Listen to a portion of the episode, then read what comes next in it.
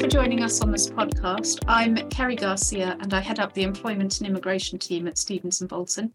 And I'm joined by my colleague Jackie Penlington, who's a managing associate in the immigration team. And today we're just going to be looking at a new immigration route um, called the High Potential Individual Route, which is aimed at at recent graduates and it recently opened on the 30th of May 2022 so it's pretty new um, and we are going to have a look at how people can qualify for this category what it enables them to do and practical aspects such as the cost and any other key issues to be aware of so hopefully this will be useful if you're thinking of using this route. So thank you, Jackie, um, for joining me. So just to start off, why do you think the government introduced this new category? Well, Kerry, this is really part of the government's ongoing initiative to attract what they call the best and brightest to the UK. It's a route that they brought in, which is designed to bring top global graduates to work here in the UK and to enable UK employers to access that talent pool. Um, and it could be particularly useful now for employers suffering from skill shortages. Yeah, that's true, particularly, I suppose, post Brexit, now that they haven't got access to the wider European labour market. So, in terms of this route, what does it actually allow people to do in the UK? Um, are there restrictions as to the work that they can do, or no restrictions? Well, the good news with this route is it is really quite flexible for individuals who obtain a visa under the category. So they can take any employment, so that's any skill level, it could be part time, full time, or they could even be self employed in the UK if they wish. The only restriction on employment is that they can't work as a doctor or dentist in training or as a professional sports person or coach, which is common to other visa categories in the UK. There's other usual restrictions and conditions of the visa, so they can't claim public funds whilst in the UK on that visa, and there's some restrictions on study, what types of study they can undertake. Depending on nationality, they may also need to register with the police on arrival as well. Oh, thank you. So, that sounds really promising if you're looking to come to the UK to work. And if you do qualify under this visa, how, how long can people stay here? So those who submit a successful application should be granted two years leave in the UK. If they qualify on the basis of a PhD qualification, however, they'll get three years leave, and, and we'll look at that later in the podcast. So if we get into the detail, um, how does this high potential individual route work? So do you need a sponsor, which is something that we often see with many of the, the categories where you work in the UK? So the flexibility here is it, it's an unsponsored route. The individual doesn't need a job offer in the UK to be able to apply, um, and that benefits both the individual but also the employer. So individuals can apply on their own merit. They don't need sponsorship from a UK employer, and also UK employers don't need to go down that sponsorship route, which can be very costly and a lengthy process as well the individual essentially just needs to show that they tick off all the eligibility criteria for the high potential individual route. So I guess that's that's really now getting to the key points. So who would be eligible to apply for this visa? So to qualify, the individual must have graduated from what is seen as a top overseas university in the five years before the application for the high potential individual um, application is submitted that university must be listed on the global universities list and must be on that list for the year they graduated. So at the moment, there's a current list on the gov.uk website, which you can have a look at, and it has 37 institutions on the list. It's very US skewed, so there's quite a few universities from the US, but there are others um, in Japan, China, Australia, and Switzerland, for example. It's important to note, however, that this category will not assist anyone who has graduated from a top UK university. And the qualification the individual obtains must also be equivalent to what they call a UK bachelor's, a master's, or a PhD qualification. And as part of the process, they will need to get a certificate from an overarching body called Ecctis to confirm that. Uh, thank you for explaining that. And then if you so if you have graduated from one of the top universities in the last five years and you've got the the relevant qualification is there anything else that you need to think about in terms of other criteria that you'd need to meet Yes, there are other criteria to meet, Kerry. So they will also need to show that they meet the English language requirements. So for some nationalities, that's pretty straightforward. They will meet it automatically because they are, say, an Australian national, a US national, and just need to show their passport. For others, they will either need to show that they have a degree that was taught in English, or they may need to take and pass an approved English language test to show that they satisfy that requirement. There's also the financial requirements. So for those individuals who haven't already been living in the UK for the last year with a valid visa, they have to show a minimum of £1,270 or equivalent uh, in overseas currency in a personal bank account for a consecutive 28 day period. Now, there are really specific requirements about the financial evidence here, so we would recommend either reading the guidance really carefully before submitting an application or making sure you take advice before submission.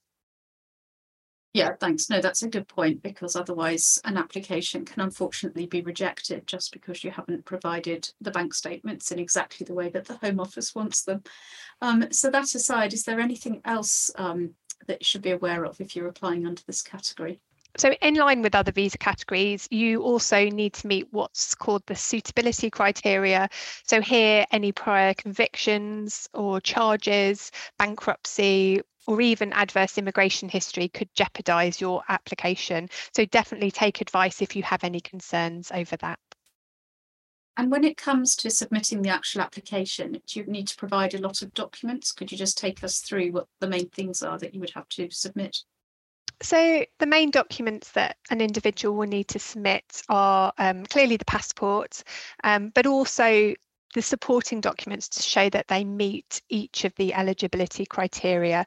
So firstly, you've got evidence that the qualification itself is eligible, so the degree certificate and also the certificate from the Ecctis body, which we just discussed previously. So that Ecctis certificate will confirm that the qualification is equivalent to a UK bachelor's, master's or PhD degree. The individual may also need another certificate from Ecctis to show that they um, they meet the English language requirements, if they have a degree that was taught in English, um, or otherwise they will need to take an approved English language test. And where individuals do need to satisfy the financial requirement, which will be the majority, they'll need to provide specified bank statements or a letter from the bank in a very specific format showing the level of funds in the account for the required time. And also, depending on nationality or country of residence, rather, they may need to submit a clear TB test as part of the application process as well. Thanks, Jackie. And a question that people often ask um, if they want to apply under the high potential individual route is whether their family can join them as well. Yeah, so it is quite flexible here in terms of so you can have spouses. In some cases, you can have your partner um, come with you to the UK, unmarried partner, and also children under the age of 18. And in terms of costs, um, if you want to apply into this route, how how expensive is it? What are the costs? So at the moment, in terms of the visa application fee, at the time of this podcast, we're we're recording in July 2022. It's 715 pounds for that visa application fee, but individuals also have to pay what's called the immigration health surcharge. So this is a charge which allows individuals access to the NHS during their time in the UK and that is currently £624 per year of the visa. So most people will obtain two years leave, so that's a total of £1,248 for the immigration health surcharge. And then there will be additional costs such as obtaining those Ecctis certificates um, and potentially the TB test. So there'll be some other miscellaneous costs on top of that. And you also need to be aware that if you do have dependents applying with you, they also need to pay the same visa application fee, £715, but also the immigration health surcharge. So the cost can quickly mount up with a family. Yeah, and that's unfortunately that's often the way with um with the immigration applications. But if you do decide to go ahead and you qualify, um, how long are we finding it's taking to get your decision at the moment? So, for the majority of those individuals applying from overseas, there are real issues at the moment because of the ongoing war in Ukraine, and UK visas are diverting resources to processing those Ukrainian visas. In many cases, the priority services have been suspended overseas. So that's where people can pay a fee to get their application processed more quickly. In the most cases now, you're looking at probably six to eight weeks for a decision from attending the visa application centre as part of the application process. It does look like the priority services are starting to resume slowly. So it will be a case of sort of checking each visa application centre before you apply. Um, if you're submitting from the UK, for those who can submit from the UK, at the moment it is likely to take around eight weeks to receive a decision from the date of your visa appointment. Um, but be cautious before you submit from the UK to make sure you can actually do that. So, for example, if you're here as a visitor, you can't submit uh, an application for a high potential individual visa from here. You would need to return to your country of residence and apply from there instead. Thanks. And hopefully things will start to improve. As you say, we have started to see applications being processed a little bit more quickly, which is positive. So you mentioned earlier on in the podcast that if you are successful um, and you're granted leave as a high potential individual, you'll be granted two or three years leave. But what about those people who might want to stay in the UK beyond that? What, what the main options be for them? So, unfortunately, Kerry, the government, when they introduced this route in May, have made it a temporary visa category, which means that any time that individuals spend in the UK under the high potential individual route won't count towards settlement or indefinite leave to remain, i.e., permanent residency rights. So, where someone wants to stay longer, they're going to need to find another immigration category to qualify into. So, if for example, they use the high potential individual route to build up their career in the UK, they may then be able to find sponsorship from a UK employer here and be able to switch into the skilled worker category instead.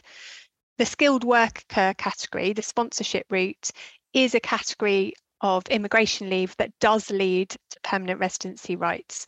So when you've switched into skilled worker, it's generally possible to apply for what's known as indefinite leave to remain after five years in the UK under that skilled worker visa.